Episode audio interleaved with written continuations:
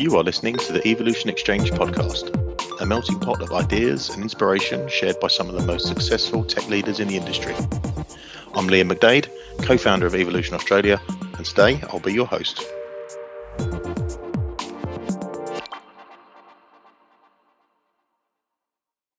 Okay, welcome to the latest episode of the Evolution Exchange and also the first in our talent acquisition series. Our panel members today are all passionate talent acquisition leaders in the Australian tech industry. We'll be discussing how to attract and engage top tech talent in what is the most competitive market for software engineering talent, certainly that I've ever encountered in my 20 years in the industry. So really looking forward to an insightful conversation. Without further ado, let's get on to the introductions. Over to you, Ollie.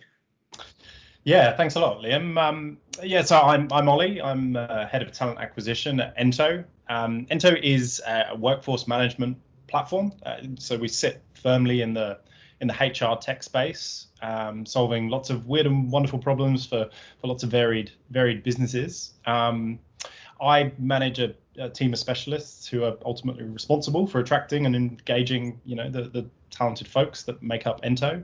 Um, you know, we're a team that are split across Sydney, Melbourne, Auckland, and uh, Toronto. Uh, and you know we're we're ultimately, I guess, responsible for safeguarding the values and the culture by attracting people to the business for the for the right reasons. Oh, thank you, Laura. Thanks, Liam. Um, I'm Laura. I'm the head of talent at Papercut Software. We are a predominantly Melbourne based uh, technology company. Our two co founders uh, met at university, and, and, you know, kind of 25 plus years later, here we are. We're around 250 people in um, roughly seven countries around the world. Um, with uh, you know a, pres- uh, a presence in terms of our product in over 195 countries. So um, yeah, my role at Papercut is to, um, you know, attract and also develop our talent as we bring them into the business. And we often say that we are the most exciting company in the most boring part of IT as we um, actually build print management software. So, really, we're on that journey to bring what is a kind of traditional piece of tech and a little bit old school into um, the future and really on an exciting journey to to move um, print management into the cloud space and play around with some cool technologies like 3D printing as well. Cool, thanks, Laura. Jordan. Cool. Cheers, Liam. Yeah, I'm Jordan. I'm a senior tech recruiter at Swyftx. We're Australian owned and operated cryptocurrency exchange platform, um, predominantly Brisbane based and starting to you know build out our footprint down here in Sydney um, in terms of staff.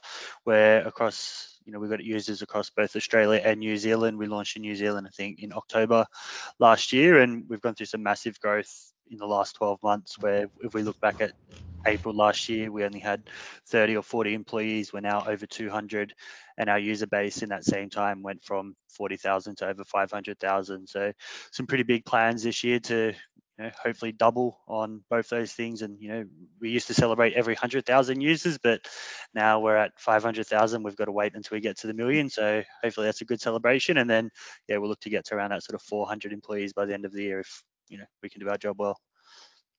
Great, thanks, Jordan. And Aileen. Thanks, Liam. Um, yeah, Aileen, I'm the global head of talent acquisition for Hansen Technologies, um, and we have been around for for 50 years. So we've been around for a little while there. Um, we essentially design and implement software within the um, energy and communication sector. Um, so we've got some really big um, customers worldwide, and it's a, a, really exciting time for us as we continue to go on that growth journey. we're ASX listed as well. so yeah just a, a really lot lots happening um, in our spaces in all telco, um, not telcos, in all tech companies at the moment. Cool, thank you. Okay, so great panel. Um, let's start the conversation with you, Ollie. The um, you wanted to talk particularly about creating EVP or creating an EVP to align with candidate motivation. So over to you to give that a bit more context. Yeah, cool. Thanks, mate. Um, I, I, guess you know, I guess what I what I meant by this was um, trying to understand, you know, how much time and you know how much effort we put into understanding a candidate candidate's motivations and, and drivers, and then how we tie that back to make sure that, you know that the parts of the EVP that we're that we're selling ultimately kind of really hit home. So, you know, like EVP is this, you know, it's not this sort of immovable, immobile, unchanging, you know, monolith. It's it's this ever-changing kind of all-encompassing concept, right? And and we we sort of uh, prescribe to the idea of a, a pretty agile EVP. So yeah, I guess the the sort of thought that I was thinking, or the, the, sorry, the thought that I had was around you know understanding the psychology of of people's motivations and you know how we get to the how we get to the root of those of those drivers, um, and uh, and then yeah, how you how you tie that back to the parts of the EVP that that make sense. Yeah, I think uh, to, to, to I think the um, it's it's really easy and tempting to to generalize that you know people are looking for these things in their lives or these things in their job or these things for an employer. Um, and i think that particularly when we're talking about particular you know if you're recruiting software engineers more than more than anything else let's say then it's it's even it's perhaps even more tempted to generalize about you know what software engineers would want because then you can narrow that down even even further into you know what you would stereotypically uh, believe that, that, that would motivate them. Um, I think where the difficulty comes into that is um, keeping that agile enough to bring a lot of uh, bring a lot of people in and, and and attract people with that, but also keep it aligned to what, what you know the values of the business and you know there's only so much agility you can have you can't completely change the values or the evp of a yeah. business because you want to hire this one person um, you know but at some point at some point there's a fine line there or there's a breaking point where you you kind of have to sacrifice i suppose hiring that candidate and how easy is it to identify where that line is i suppose yeah like how, how agile is agile really you know yeah Laura, you and I have discussed uh, EVP um, quite a bit over the uh, over our, our, our, recent calls. What, how, how is that? Um, how do you address that at, at PaperCut? Do you have any thoughts on that? Yeah, I mean, look, candidate candidate motivation has always been a really important part of our first screening call with with any candidate, just to understand, you know, what parts of our EVP are worth highlighting. Um, because to Ollie's point, you know, EVP EVP is so many different parts of your organization. Um, you know, you might have someone who, um, you know, is not willing to have a conversation with you because your flexibility isn't right. And then on the next call, the person, the candidate says, I don't care what your flexibility policy is. Um, you know, I more want to know what you're doing in the diversity and inclusion space. So, you know, for us, it's about being adaptable with our process, making sure that we pull the right people in at the right time, um, to speak with the candidate and almost having kind of your EVP advocates, you know, identified within the business so that if you connect the candidate's motivation to something that one of those advocates could come in and kind of, um, you know, uh, spruik for your organization that connects with their motivation that you can pull them in for a, for a casual coffee chat without disrupting the rest of your interview process um, that's something that we've done in the past. not saying that we're perfect, we have a long way to go here, but I think as long as your EVP is predominantly values um, based, so we don't talk about culture fit, we talk about um, you know values and philosophically aligned, um, and then also value add. Not only value add for the candidate coming into the business, but value add of paper cut to them as an employer. Um, so that's kind of how we approach it at those initial stages when when we're assessing motivation. We start looking ahead to the interview process to see if we can, um, you know, add anything in extra to to make sure that they they get those questions answered along the way. That's with the concept of an EVP advocate is uh, an interesting uh, interesting idea. How does how does someone become an EV, EVP advocate? At, uh, is it particular people who've been there a long time, or particularly people who are aligned, especially with certain of the values in the business? How does that how does that play out? It's definitely not a science. Um, you know, it's not a, it's not a, a, role that we kind of assign people formally. It's more so when we're when we're talking to the candidates, we think who might be the best person to come in and explain that particular part of our organisation or our culture. Um, so if we take the diversity and inclusion example earlier, we would have someone from um, our diversity and inclusion regional working groups. Um, you know, I would tap them on the shoulder and say, hey, look, we're hiring this product manager they've mentioned to me that diversity inclusion hasn't been done well in their previous organizations they're really interested to hear what we're up to would you be comfortable to have a you know 30 minute video call with them um, and you know the nature of paper cut is it's usually sure yeah no problem cool Aileen, what do you have yeah. Thoughts? Well, look, I think, I mean, Ollie and Laura, you both sort of touched on this. You know, it isn't a one size fits all. And um, I was going through my head as you were both talking, and I was thinking, oh, what has drawn me to companies in the past, and and what's been, um, you know, the the attractiveness. And again, it's it's one of those things that it's not set in stone. And and how do you please everyone? Because what's valuable to me is, is not necessarily going to be valuable to the next person. Um, so I think that EVP is one of those things where, as organizations, it's that push and pull. And I, I think, Laura, in terms of what you said, uh, which I think is really relevant, that that values piece ultimately values really underpin what your EVP um, you know should should look like. Because if if you don't have that alignment then what's the point of giving someone a you know a brand new car if for example if um you know your, your values are really not a lot you know they're, they're not they're not great like drive without a seatbelt or whatever. Perhaps a bad example but um you know it, it's one of those things that I, I think um it's a tough one for organizations in this day and age. And I don't think there is a, a right answer. Um, I think that it is a, a, constantly evolving thing. Ollie, I think you made reference to that, that it, you know, it's not static. It is uh, going to continue to move. And it is about, um, I really like that advocate idea, Laura, as well, um, that Liam picked up on as well, because you need to know that you're hitting the mark. Because on the flip side, if you do have something in your EVP that nobody picks up, I, I heard um, somebody mentioned recently, um, that they there's an organization that they were working at that had unlimited leave, for example. That was great, but no one could actually take leave. Mm-hmm. so what is the point of having that as an is it really an EVP when well hold on a second, you, you can't actually take leave. So, yeah, that, that's exactly right. And I think one of the reasons why I really like the idea of pulling additional people in um, to the process where it makes sense is because we can sell it one way as talent acquisition professionals, but hearing it from another person in the business speaks to the true culture of the organization. And that's where it translates from marketing into reality so that the candidate can go, okay, I'm actually going to experience this if I join this company. I suppose the, the only thing that gives you the opportunity to to do that, or the platform to do that, is that you've taken an interest in that very first conversation with them, at least to understand.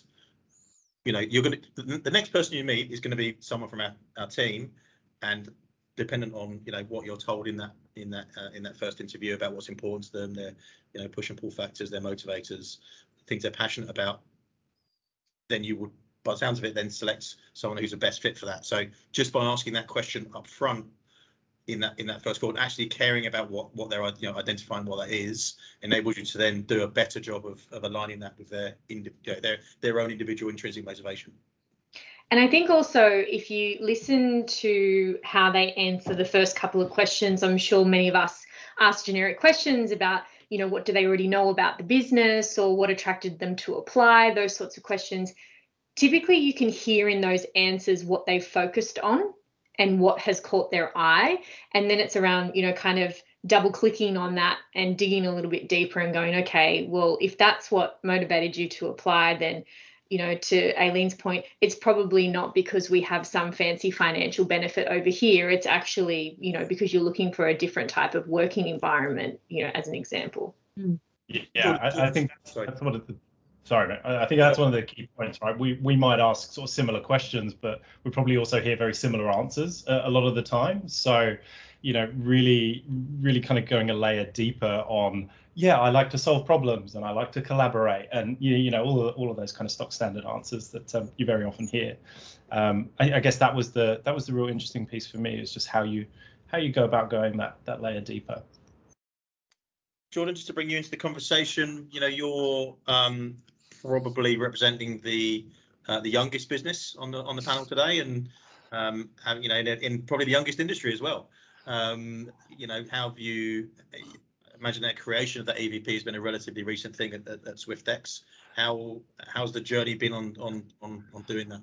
Yeah, definitely. I think it's obviously still, you know, a big work in progress and, you know, we're looking to hire new people into the business to help us work on that sort of stuff. But I think we are kind of lucky in a way where, you know, crypto is such a hot buzzword, you know, to some people where it's almost like, you know, if someone is a user of our platform in particular or even another platform, it's such an easy, you know, like process of you know sending them an email and you know getting them to reply and you know having a chat and finding out what their interests are. But i think for the people that i guess aren't necessarily into crypto as you know an investor or trader or anything like that i think it it can start earlier than them coming into the process the whole evp stuff and trying to align it to their candidate motivations by you know taking that little bit longer on a candidate's profile and trying to you know pinpoint something that does align to your EVP or your values that you can call out in a message as opposed to just your standard,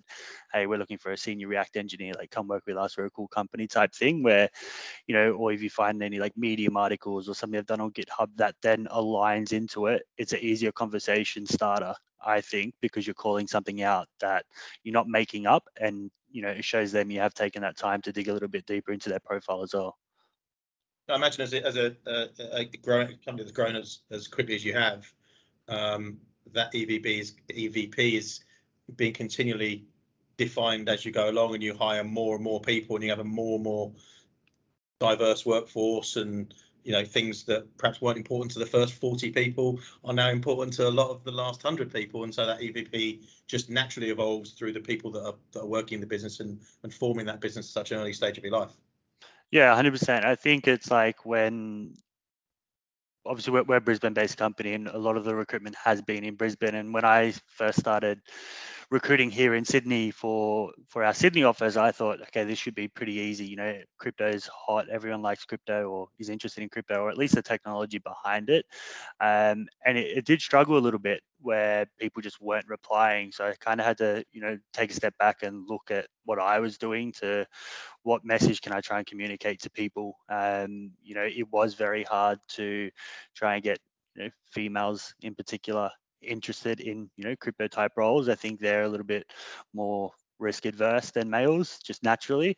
Um, so I think they see crypto as a little bit more of a risk. But our um, you know like we're uh, just over 25%, you know, females across the business, and that's you know pretty awesome for a company of our size and the industry we're in. I think. Cool, thanks for that. Um, so Laura, actually, that so your your point to follow on from that, I think you've already addressed to a certain extent, which was how can we ensure that the EVP is being communicated effectively prior to and throughout the interview process. You've given us some good insight there in terms of how your um, your interview process is structured from you know understanding what what people's EVP or sorry what people's motivators are you know in, in that respect. Is there any more any more context there? Do you want to take that that conversation in a slightly different direction? Yeah, I mean the the reason why I um you know kind of bring up the the point I did earlier was because we have struggled in this area. Um, you know, we have noticed that the market has shifted dramatically you know the the level of engagement that you have to ensure that a candidate has at each stage of the process um, is, is you know is it has a large toll on the on the talent team um, or the talent partner who's who's taking them through the process. Um, we are having for the first time in our history people reject offers right? We'd, we'd never had that prior to the pandemic. Um, you know, it's I think it is a sign of just how much choice there is for the candidates on the market um, and the fact that they can accept a role with us and then two days later um, you know, have another offer on the table and quite happily call us and say, you know, I no longer accept that role. Um, I will not be starting with you. So it's really forced us to look um, at ourselves and say, okay, what can we do to make sure that when we get to that offer stage, we are the top of their list? And that's what I often say to the team. We know we're not going to be the only ones, so let's not have that as our goal. We just want to know that we're going to be at the top, and how do we make sure that that will happen? So, you know, having a more bespoke interview process, which I mentioned earlier, is not about completely disrupting a process that you have really well defined and and um, you know, um, you know, something that you you have used for a long time, really clear assessment criteria. It's not about that. It's not about the sake of hiring someone um, and you know not going through the process, but it's about you know what are those extra things that we can be doing. So we also have our candidate experience surveys that go out at certain touch points. So if you are if you are hired or you are rejected, you will have um, at least one to two surveys throughout your process. Um, and so trying to get also some further insights there to see what questions are being left unanswered. You know, so halfway through, what would they still like to know more about? Um, and then obviously learning from our candidates who do come on board um, who, or who are rejected around their experience. But yeah, the reason my, my topic is that, Liam, is because it's been our biggest struggle over the last kind of 12 to 18 months. Yeah, interesting on the the, the um, your point about the survey there. Do you uh, so we we do the same when, when candidates that we're representing to our clients. Um, once they've attended an interview, they get a survey in terms of how was their experience, you know, with the client and and and you know in terms of the the promotion of the role and you know the feel of the office when people used to be in offices. Um, and how how do you find the um, uh, response to those in terms of because I, I, suppose one of the things that we've we've found is that um, some candidates see that as an additional part of the interview process. Like it's difficult for them to um, perhaps be honest because they think, oh, the person who's interviewing me is going to see this, mm. so I want to, you know, so it, it, it, there's perhaps a bit of a a bit of a veil there sometimes. Have you have you found that, or or is it is it presented in a different way, perhaps? Ours are um, what's known um, in Culture Amp, which is what we use as unattributed surveys. So we can't actually tell who has, um, you know, provided that individual response. So I mean, the candidates don't know how many people we're speaking to at once. So if we were to go in daily, we could probably figure it out. Um, but we're not. We're not. We're not going in there that often. We're really waiting until there's a few responses so that we can look at patterns and trends and, and adjust for future candidates. So it's not something that necessarily helps us with that particular candidate. It more so is insights for us to adjust moving forward. And, and what have been any key insights that you've learned from that that process? That, those data? Yeah, I think I think definitely, uh, you know, the motivation piece that that Ollie brought up before is is, is choosing the particular topics to um, dive deeper on to give the candidate a better understanding. So if your motivation is more on the tech, dive deeper on that. If it's more on, you know, um, the the human aspect and um, you know other things that the business is doing, you know, dig deeper on that. We had a product manager who unfortunately rejected us at the final final hurdle and and accepted the offer and and then um, you know went back on that because she felt as though the other business um, provided her an opportunity to make a bigger impact. She had made an assumption that we were further along on our cloud journey than we are. So there was, you know, kind of this um, assumption that the smaller business would allow her to make a bigger impact in the cloud space rather than coming to a larger business that had a small cloud team that was growing. So lots and lots of back and forth and, and hard work put in by Jimmy, our talent partner, but you know, she still decided to not go with us. But it was a really big learning learning for us to to to understand you know that motivation and try and thread that throughout the entire process so that at the end um, you know, they can't think of anyone else but us. Ollie, do you have any um, any insight to that? Then? Yeah, I was um, I was just going to empathise probably with Laura a little bit. I you know I, I often say that nothing really surprises me about people anymore, but uh, yeah, the last you know 12, 18 months, two two years, I've, I've just heard some of the most ludicrous stories and reasons for not accepting offers that that I've probably ever heard, and you know, I guess maybe just a little bit glad to hear that other people are experiencing that as well.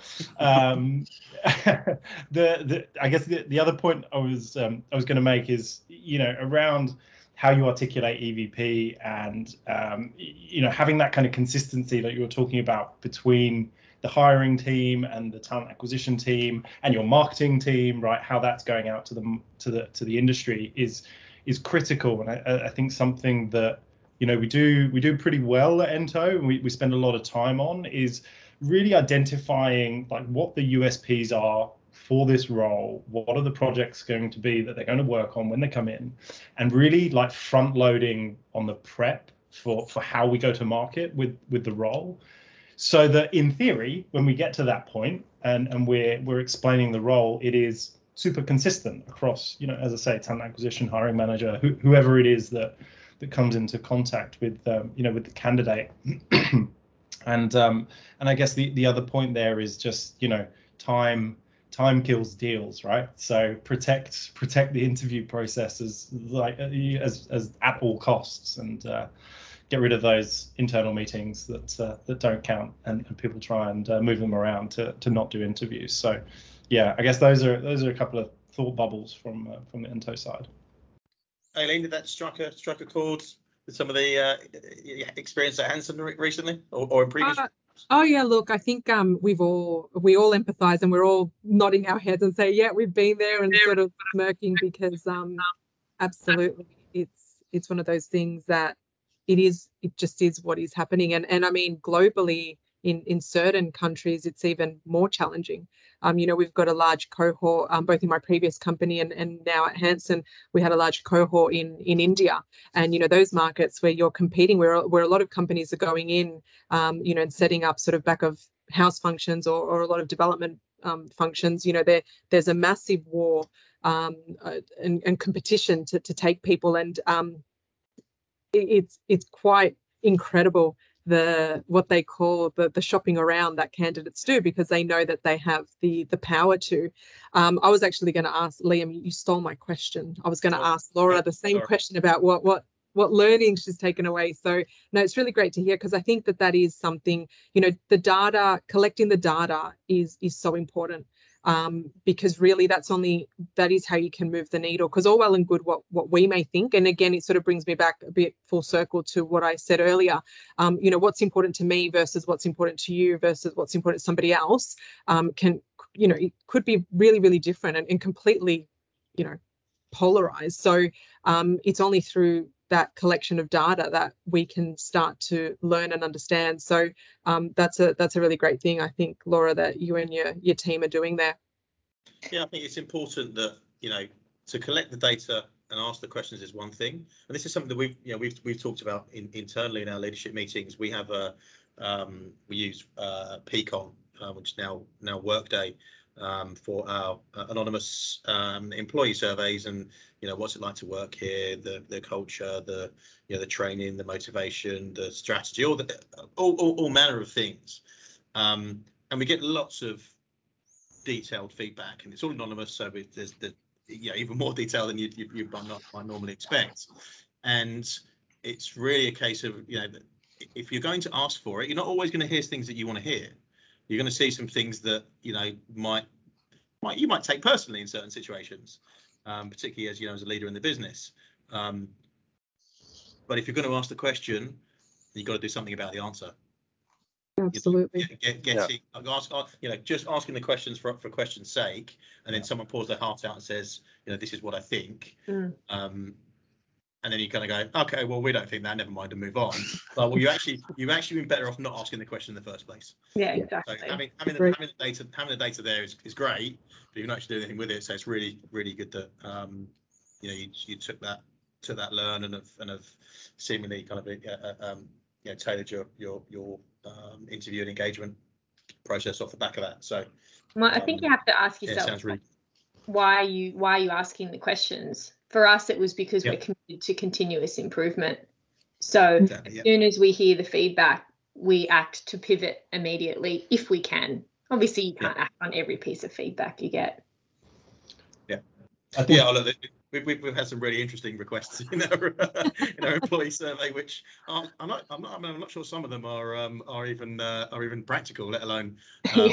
let alone something that we would um, we'd be able we'd be able to. But, um, but yeah, um, I think that, that that leads us nicely into you know while we're talking about um, you know engaging candidates through a process into to Jordan's point here around um, I won't put words into your mouth, Jordan, but um, you know how to how to balance that agility with diligence, how to make sure that the process is engaging and quick and insightful, but not so quick that we're not you know putting the right level of diligence in and, and being thorough enough um, and end up with you know hiring the wrong people. So Jordan, I'll just pass it over you over to you for some additional context on that. Yeah, thanks. Yeah, absolutely. I think it's like it comes back to that you know very agent agency type sort of statement but the you know the quality versus quantity like what do you want you want both ideally you want a lot of good people in a speedy manner. Um, and i think that's kind of the same you know internally as well where the, the process right you want to make sure you're doing your due diligence but not letting that drag out for weeks on end.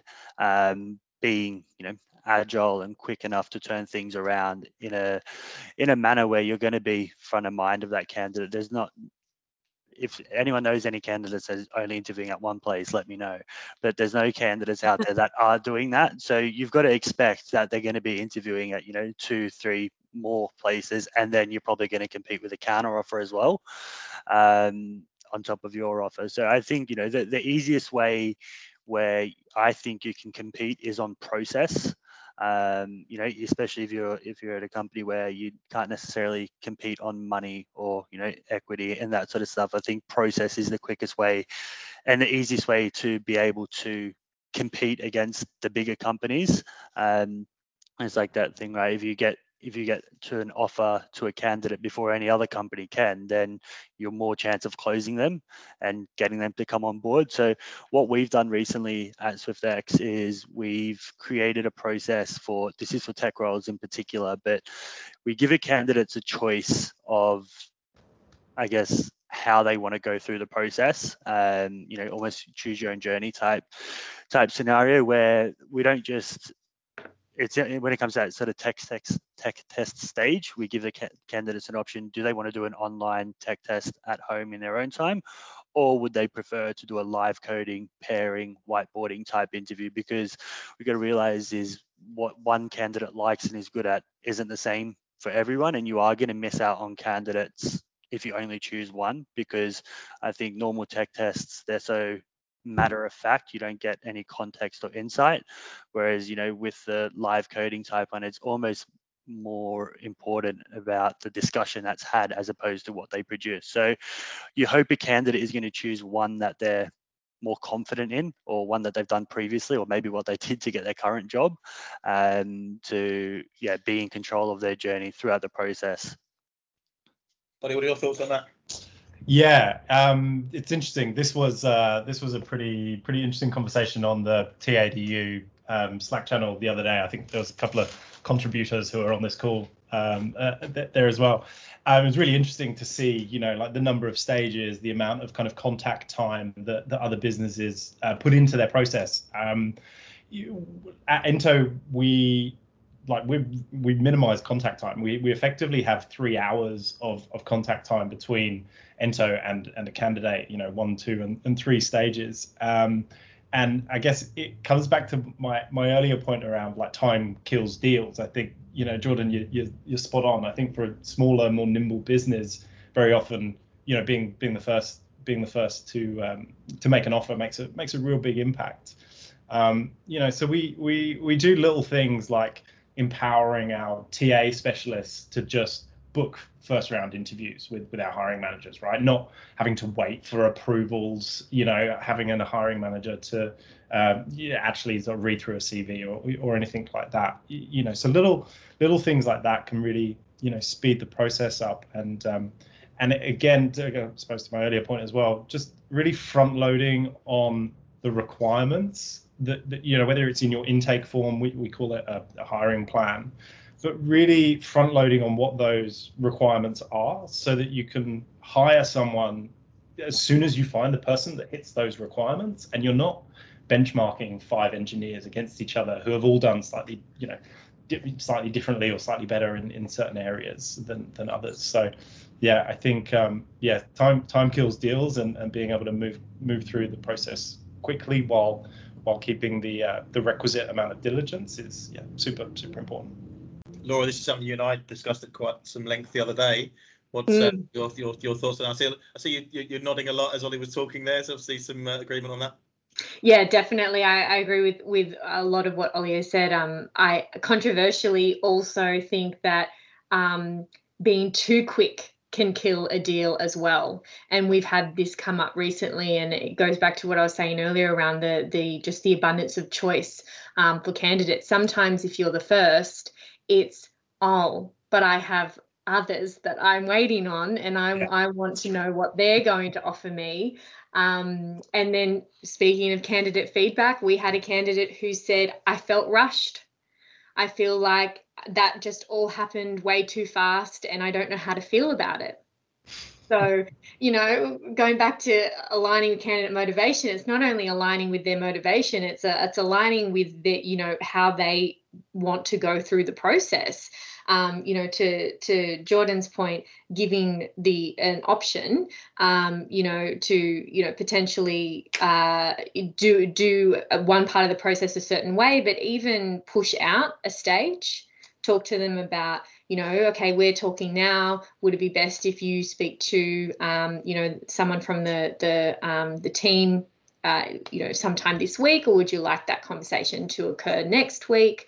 Um, but having to balance that with are they telling me the truth about how many other processes they're in and what stage they're at, um, you know, or are they just pulling me al- along and am I going to get my fifth medical emergency cancellation that I have this month? right. COVID times, isn't it? Oh, the medical emergencies are out of control in the in the tech industry in Melbourne at the moment. Um, but yeah i i agree with everything that's been said. If you if you front load on your um your definition of the role of the criteria that you're going to assess if you you know firmly believe that the process that you have will result in a strong hire or no hire decision without you having to see four or five other candidates to compare, but you were able to make a decision just based on how that one candidate performed in your process, then you can push forward and make that decision quite quickly. So you need everybody on your panel aligned with what you're looking for. Um, and what we do is we book in a post interview huddle. So everyone who is involved at all stages comes to the post interview huddle and we look for a unanimous hire, no hire, and we challenge each other. We challenge assumptions, we challenge bias, we, you know, challenge kind of um, the assessment ratings that have come through. Um, and that that has helped us get everyone on the same page and make quick hiring decisions to the point where we could have a draft contract in that person's inbox by that afternoon of the huddle if we if we wanted to. And typically the huddle is within 24 hours of the last interview. Yeah i think that's the um your, your point at the start of that around there is such a thing as too quick. Um absolutely you know there, there's again it's one of those fine lines and you want to be um, you want to be seen as decisive. You want to be seen as you know agile. You want to be seen as um, you know not being um, you know challenged by red tape and bureaucracy. Um, but people don't want to feel like it's they've been hired out of desperation as well, right? Mm. you know, we've there've been I think of uh, not many, but you know a couple of occasions in the last year or so where we're talking to talking to a, a, a client who's hiring for a, a, particular role or roles, and we're talking about their interview process. And they've said, "Yeah, look, it's just a one interview, and then we made the offer." Right. Uh, we wouldn't recommend that. like we're an agency, right? So you know, you I suppose the you would expect the agency to go, "Okay, sounds great," um, but it's just you know, in this day and age, you know, I remember when that was the standard many years ago, and you know, you, you met someone for an hour and you hired them or you didn't.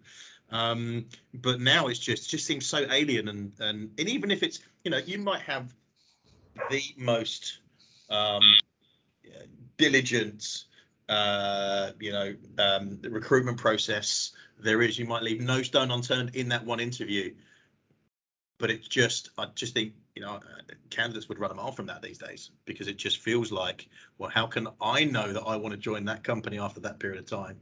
Even if they want me to join them you know, just I don't know. Maybe it's, it's probably the reverse of when you know people didn't want to join companies that had four-stage interview processes ten years ago. It's the reverse now. It's gone completely the other way. So it's really interesting that you know where that where that sweet spot is in the middle. I think you know I'd probably say that four is still is still on the long side, on the too many side, but one is probably worse in my in, in, in certainly in our opinion. Um, and it seems that you know that's something that's shared around the group, which is good. Jordan, you've got uh, got a comment on that. Yeah, I think it, it's one of those things, right? Like as recruiters, we're like one stage interview, like cool, let's turn stuff around. But like you said, you want to make sure you're doing your due diligence and making sure the candidates don't feel like they're just hiring any product manager or any software engineer that they mm. interview with. And I think, you know, as recruiters, you know, we know if a candidate might want to have another chat with someone else um, as well. So what we do as well, we do offer that to you know when we think it's needed as well.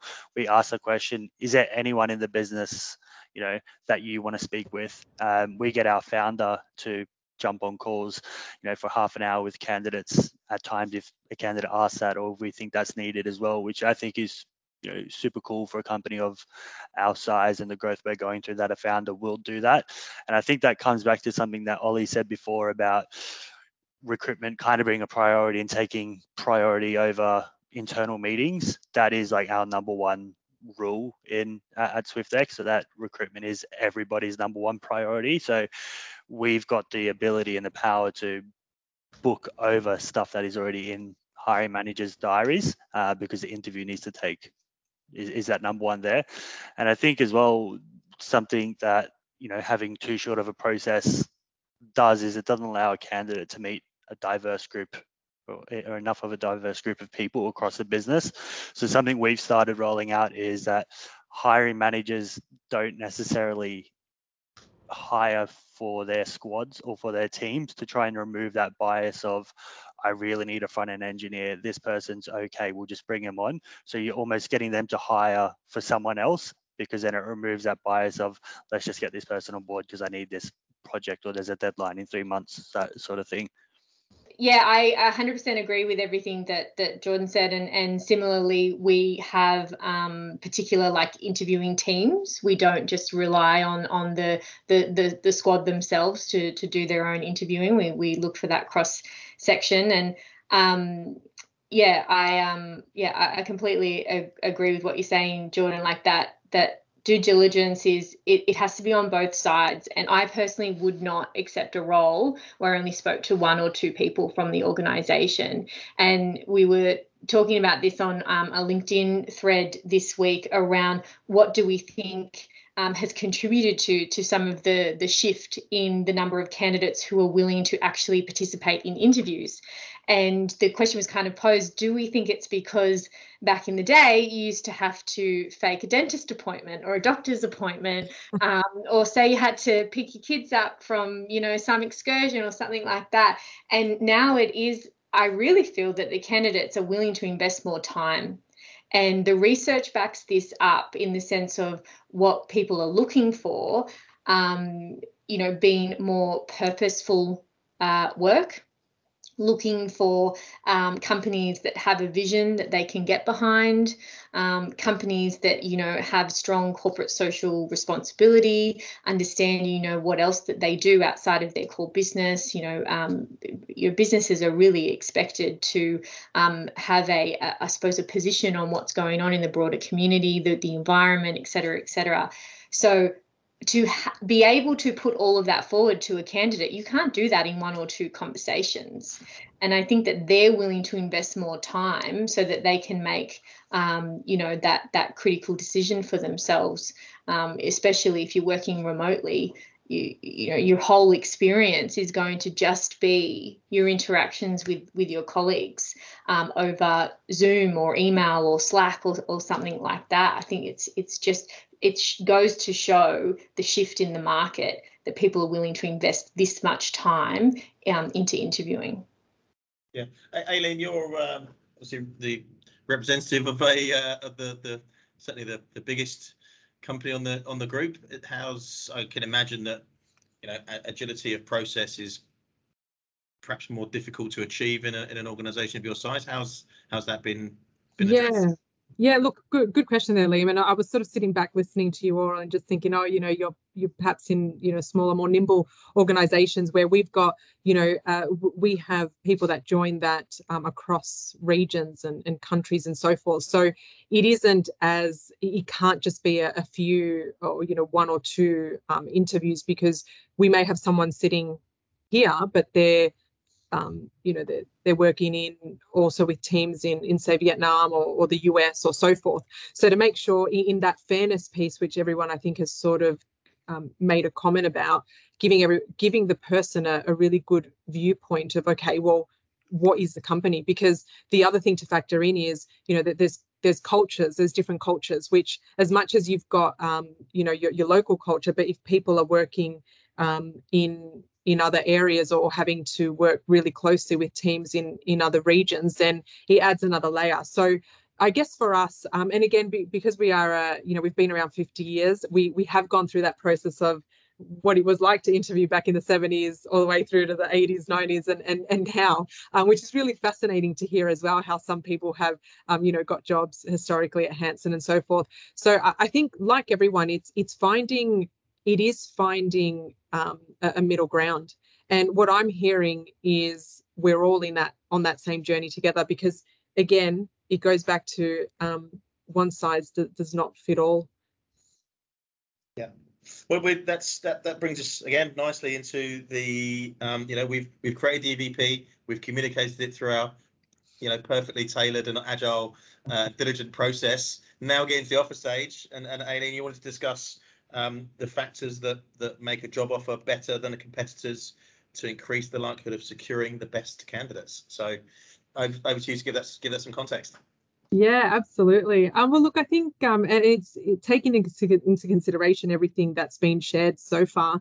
Um, there isn't a one size fits all. I mean, we have heard and and we've seen those companies that that put it out there on LinkedIn that are offering incredible salaries, massive sign-on bonuses, um, you know, thousands to spend on well-being, TVs. It's you get a car, you get a car, kind of. You know, it, it's we've we've all seen them, we've we've heard them. Um, some of us may have lost candidates to those companies. However, that that's just a small fraction. I think that one of the things that we have to be really cognizant of is that that isn't that is not the majority of organizations. And i think hearing you know from from everyone on the panel today we're all the, the one thing that we've got in common is that we're all trying to find a, a common you know where, where where is the evp at? Where do we sort of draw the line? Um, because the other element is not all companies are billion dollar companies with endless budgets. And and i think it's important to to really highlight that. Because as i was thinking about this i thought oh yeah most people will be like, yeah, show me, show me the money. But I I like to take a, a step back and I always like to refer back to Maslow's hierarchy of needs. Um, and for those of you, uh, I'm assuming most people are familiar, but for anybody listening who may not be, um, just a, a, really quick overview. It's divided into sort of three basic parts. It's it's the basic needs, psychological, and self fulfillment needs. Um, and and I think that whenever I I am looking at, um, you know, how we're putting ourselves out there. What is the differentiator between why someone would, would come to us and, and or, or reject a competitor? Um, I always think, you know, let's look at the, let's go back to the basics, the basic needs. And if we sort of look at that bottom um, part of that, of Maslow's um, hierarchy, you know, it talks about um, it, does talk about the the safety and and the basic psychological need with sort of warmth, water. So that you know, being able to survive essentially. And so to me, that that kind of sits in nicely with pay a fair wage. You know, you don't have to be, you don't have to have the hundred k. I mean, it'd be nice. You don't have to have the hundred k sign-on bonus, but be fair in what's in market. If you're going to expect somebody to come and work for you, and you're going to be paying them below market and expecting them to be available 24 7 then you know you you really got to check yourself. Um, then there's that middle point that that psychological need. People want to feel part of something. We underestimate i think sometimes that that purpose and the clarity of purpose.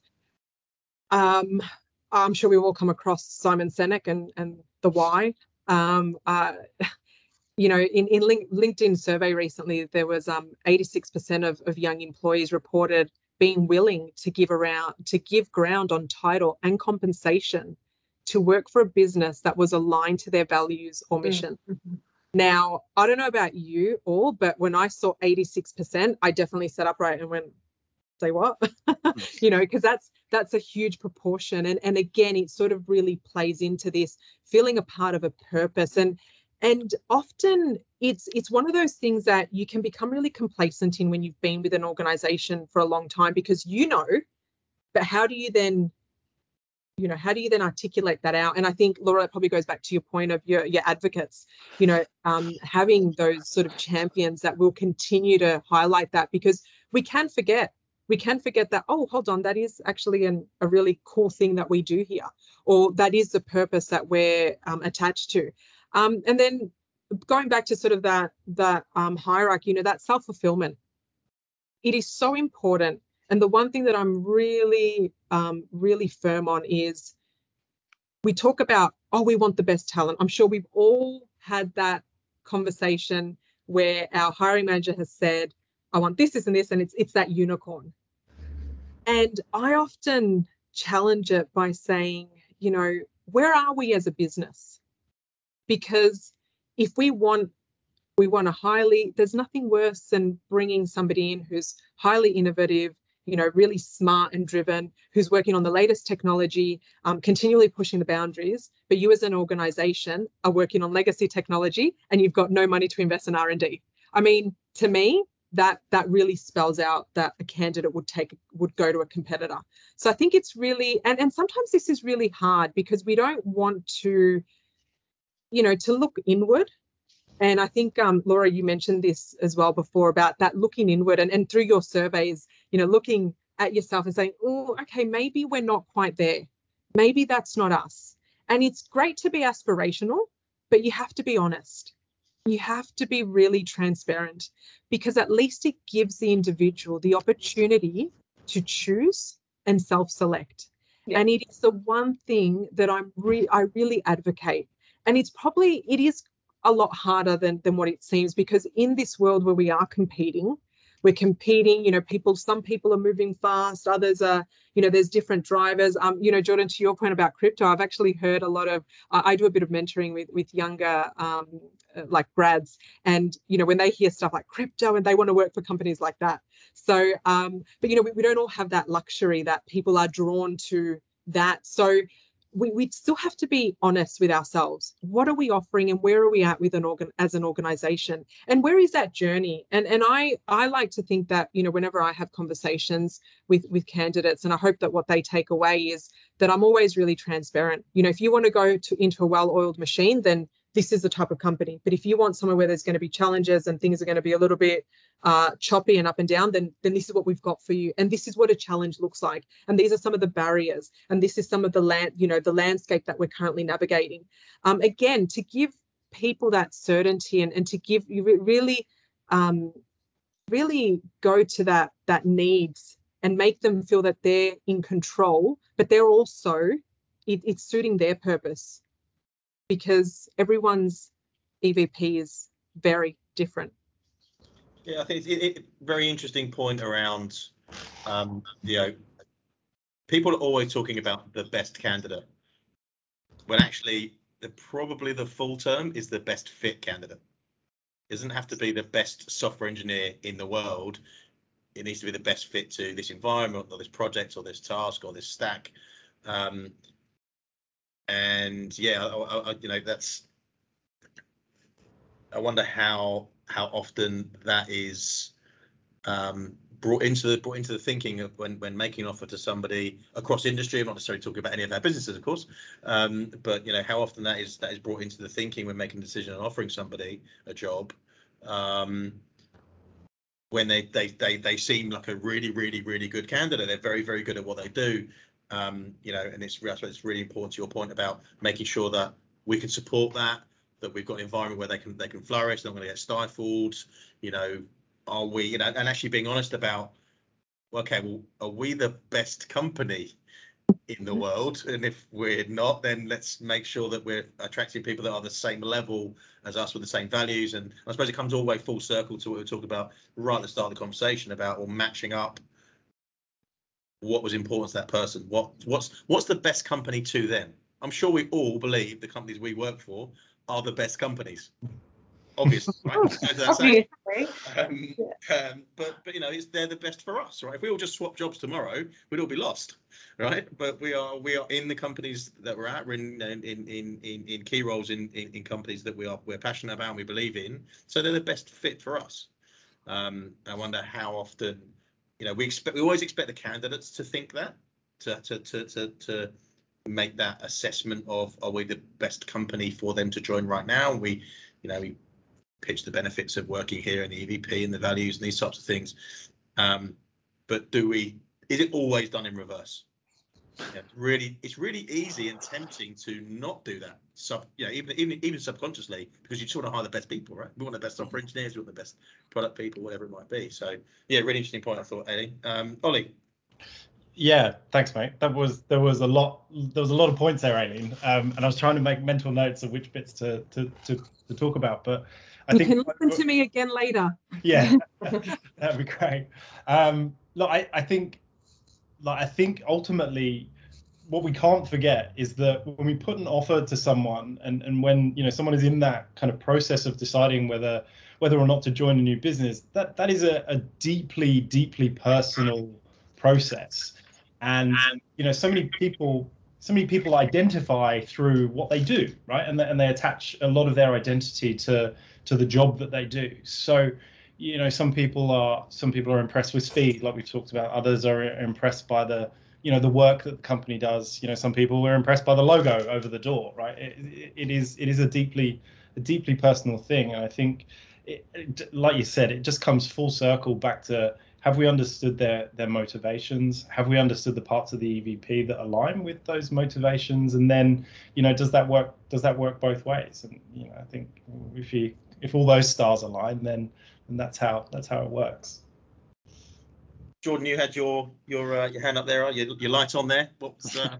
yeah, I think just like what, what you're saying there, Ollie, is that at the end of the day, I think a lot of people forget where we already work at the company. So uh, as what Liam was saying as well before, we think our company is the best for whatever reasons. But at the end of the day, that software engineer or product manager needs to turn up for them every day, right? They need to get out of bed every day to to go to work. So I think you know even asking questions that might be a little bit uncomfortable to ask that you maybe don't want to hear the answer to throughout the process questions like what is your decision making process like? You know if you are if they are interviewing at other companies like if you take money aside if the money was the exact same at all these different companies like how would you make your decision? And then i think that comes back to you, that allows you to dig deeper into their motivations of what it really is that they're looking for.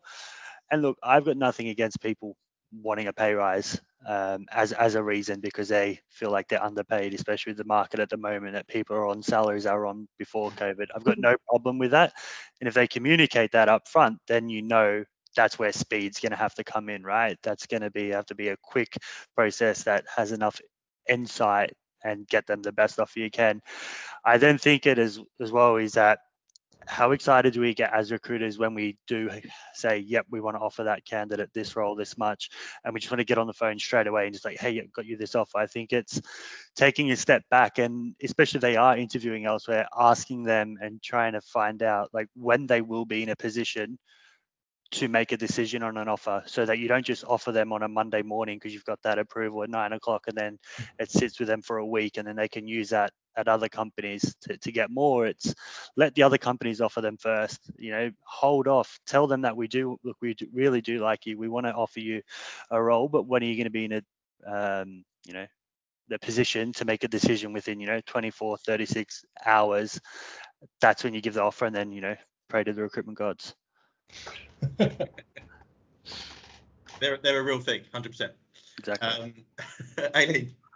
Yeah, look, I think I think the other part to this um, is in terms of, you know, how much is is um, the the day and age that we're living in really driving this whole what the best candidate means because so you know when I when I look at sort of industrial revolution 4.0 4.0 and you know every what does that mean? You know, it's more about interconnectivity, smart automation. And then that also really feeds into the shift into industrial capitalism, where everything is, you know, faster. We, have got to deliver faster and we've got to be cheaper and we've got to be more agile. So I think that a lot of the time I, I have a lot of empathy for hiring managers when they do say, I just want the best candidate, because the globalization in the world is actually driving, you know, this this shift that we have to be faster, we have to be cheaper.